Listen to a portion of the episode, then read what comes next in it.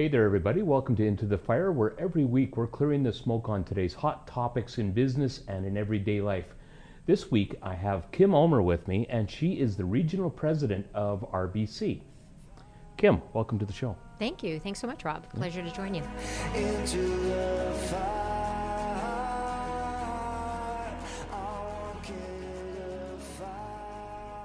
You're one of those people when we got talking about the uh, where we wanted to go with the show, the topics, that sort of thing. That you wanted to talk about mental health in, in business and what RBC is doing to put that all together and bring that to your employees. Do you are you able to kind of expand on that a little bit? Sure, just a little bit on why it's important to me and RBC and uh, our focus. So I, I think you know as as we look at just overall society number one and the awareness in the in the um, ability to make sure that we all lend our voice to such an important topic. It is a big topic. It is a big topic. And, and I think just at the pace of change and the accessibility of social media, and you know, you often hear things like cyberbullying and different things that didn't exist years ago. Mm-hmm. So I think just society in general has changed, that's elevated in a positive way. And I think one way that we're talking about it more, which elevates the opportunity to look at mental health but I also think just societal norms have, have shone a light on this and requires probably just us to talk about it more and look at the mm-hmm. opportunities and tools. So at RBC, it's it's important. It's important to our employees. It's important to our clients. It's mm-hmm. important to the communities that we serve. And so, coming together and making sure that we rally around such an important topic and that we're reflecting the needs of our employees and our clients in the community mm-hmm. is is really what prompted the discussion and the topic today. Right. So, do you think that uh, mental health, uh, especially in the workplace, is becoming a bit of a crisis? Uh, uh is it getting you know better, worse? Where, where, where do you think that is? You know, again, I, th- I think it's about awareness. So okay. I think it's about removing the stigma from mental mm-hmm. health and ensuring that everyone has a safe place and a safe zone to bring their whole selves and their whole being to work. Mm-hmm. Um, and so that I think is the criticality as an employee and then it's understanding and educating around the tools that once we're aware and we're having those conversations is how do we equip each other and how do we help each other and our families to make sure that we are able to bring the best of ourselves and that we feel supported and uh, and that we're included. We're included in the overall work environment, mm-hmm. you know, our, our overall included in our workforce and, and uh, that we feel safe. And you touched on something kind of interesting there because you said, you know, the families as well. So it's, I think, an opportunity that if people are happy at work, they're able to take that home as well and have an improved home life.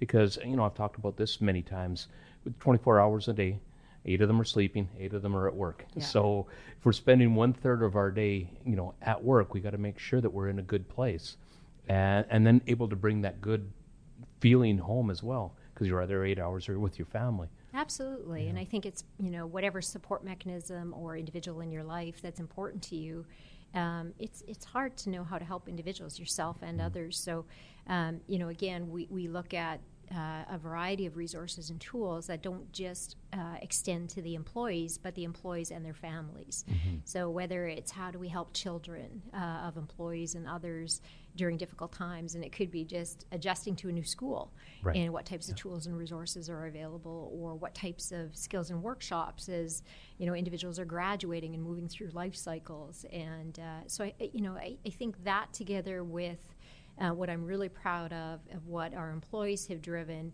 is an employee um, based ERGs or an employee resource group that is a safe environment to provide resources, tools. Often these uh, resource groups will get together to support each other as an open space to talk, mm-hmm. um, and just ensure that it's it's part of being uh, again allowing that to be the best of ourselves bringing forward. That's pretty incredible because you think about the size of a company that RBC is um, making that time, you know, because a, a lot of big corporations are so numbers driven and mm-hmm. and you know everything that goes with that to allow people to have some of that time to you know work on their mental wellness is, is really I don't think across the board. Mm-hmm. It sounds like a pretty unique thing for RBC. Is that would that be a safe statement?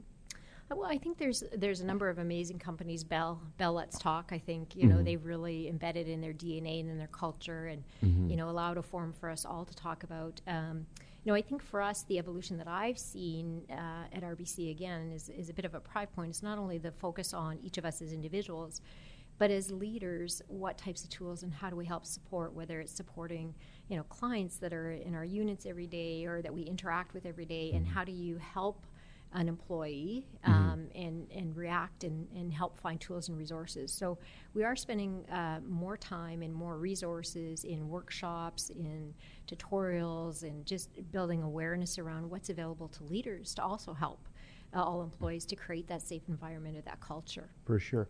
Interesting story. Um, a couple weeks ago, I went out with my daughter. We talk about her on occasion on the show here. Um, but she they wanted her. Sorry. They love that. Oh, they absolutely them, yeah. Right? yeah. We call her our executive producer. It's pretty cute. um, but she needed to get her first bank account, so we went down to the RBC branch on Leila, and it was interesting how knowing how shy she is. How the, the lady helping us set up the account was just so friendly and so warm, and trying to walk her through all the different things. And you know that's obviously a part of that corporate culture and that comes from that good mental wellness and you know a top down approach to making sure that right down to the teller setting up accounts or making people like i say uh, especially young people trying to get started uh, you know, we just both kind of walked out of there with a big smile on our face that uh, they they'd done such a good job with us. Well, thank you for that, and thank you yeah. for trusting us with her very first bank account. And mm-hmm. I'm glad it was. Uh, it, it, makes me very proud to hear mm-hmm. that that was her experience and what we strive for. Mm-hmm. But it, but it's things like that that can be really intimidating when you think mm. about you know who helped you open your first bank account and um, how do we ensure that there is a culture that everyone. Um, feels feels that they're welcome, and I think mm-hmm. that's important. The, the, other piece for us, um, from an employee perspective, is is you know, we often talk about it is a need. It's a need to reflect our communities. And so the work that our employees do and that we do in our communities is also critically important. So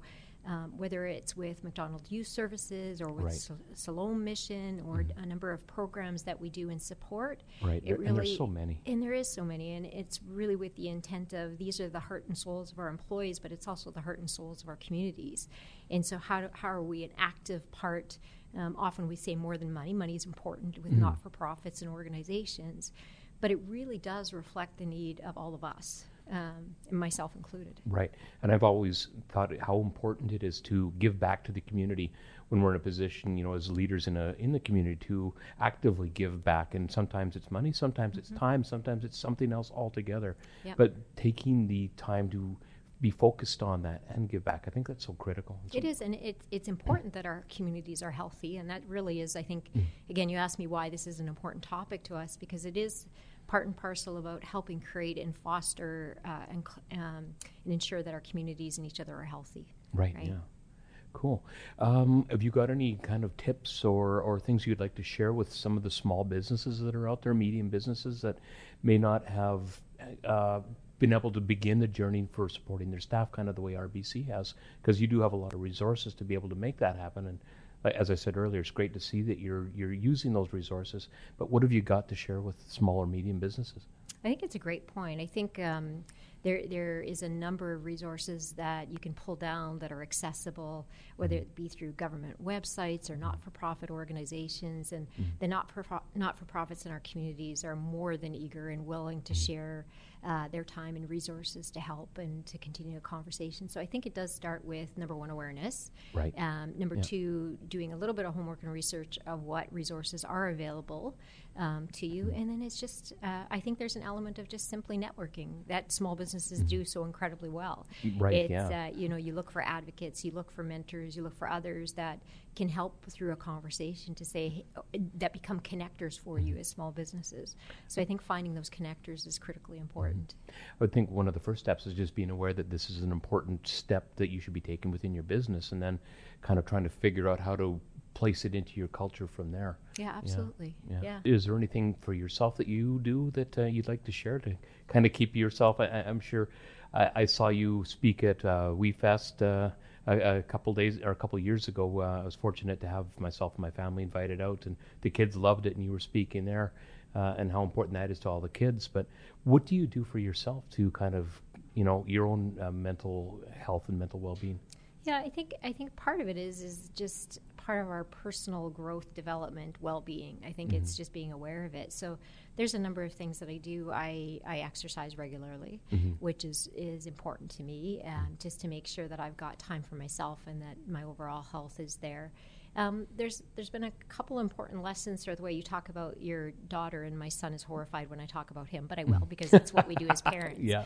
Um, and and one of the you know one of the most important lessons in life that I learned was through him, Mm-hmm. and it it really was the lesson around just simply being where your hands are, like being present in the moment at every time that you're doing. And it was it was a time we were we were moving. I was taking my MBA. I had started a new job. Mm-hmm. You know, we always had the, the, the you know the premise that you find um, you know, the hockey team, the school, and the house in that order. And so, Mm-hmm. Right. as he was getting established in hockey, would often go to watch him uh, f- for his games. Right. Yeah. And so I would grab my books, and you know, the first couple of games were were in the stadium, and of course, you had to be there uh, so early, and had my, you know, books on my lap in the stands, waiting for the game to start. And after the game, he said, "You know, Mom, I, I, I don't want you to come to my game anymore." And I, you know, as a mom, you can imagine the daggers in my heart, Yeah. right? And I said, "Well, why? You know, tell me more." And uh, he says, "No, like if you're not going to be there, don't bother being there. Right? If you got to study, study." Mm-hmm. And so I thought I would one up him. And the next game, you know, we show up in the truck, and I'm I stay in the truck and read my books, and then go in to watch him. And Right. he he called me out. He said, "No, you're either here or you're not." So it was a pretty important lesson for me. So it's about. And, and it's something that I, I have to work at constantly, but it's if you're here, be here and be fully present. Mm-hmm. And I think it helps calm the noise and helps uh, helps you really identify what's important at that moment in time because you're making a choice. You're making a choice to be there or not.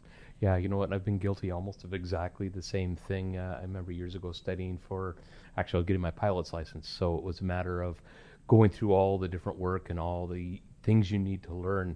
And so not only was I not paying attention to, you know, the, the kids as they were doing their, their activities, I was also kind of pushing the other parents away, just kind of, Sure. sorry, I'm in the middle of this. I just, I don't have time to visit. And, you know, they, well, we don't know if we like you anymore. so, I think, it's, I think it's a bit of a lesson that is, Yeah. as a- adults, I think we take pride in multitasking. I'm not sure it's the right thing we should be taking pride in. I think being present to me would be more important and uh, just making sure that you're listening and listening deeply to the person in front of you, that you're looking for clues or ways that maybe they need help in a Right. hand because it doesn't matter who you are at what point in life at some point we all need help and we, we all need support and we all need an ear Yeah, no, you're 100% right, and we find different areas for it.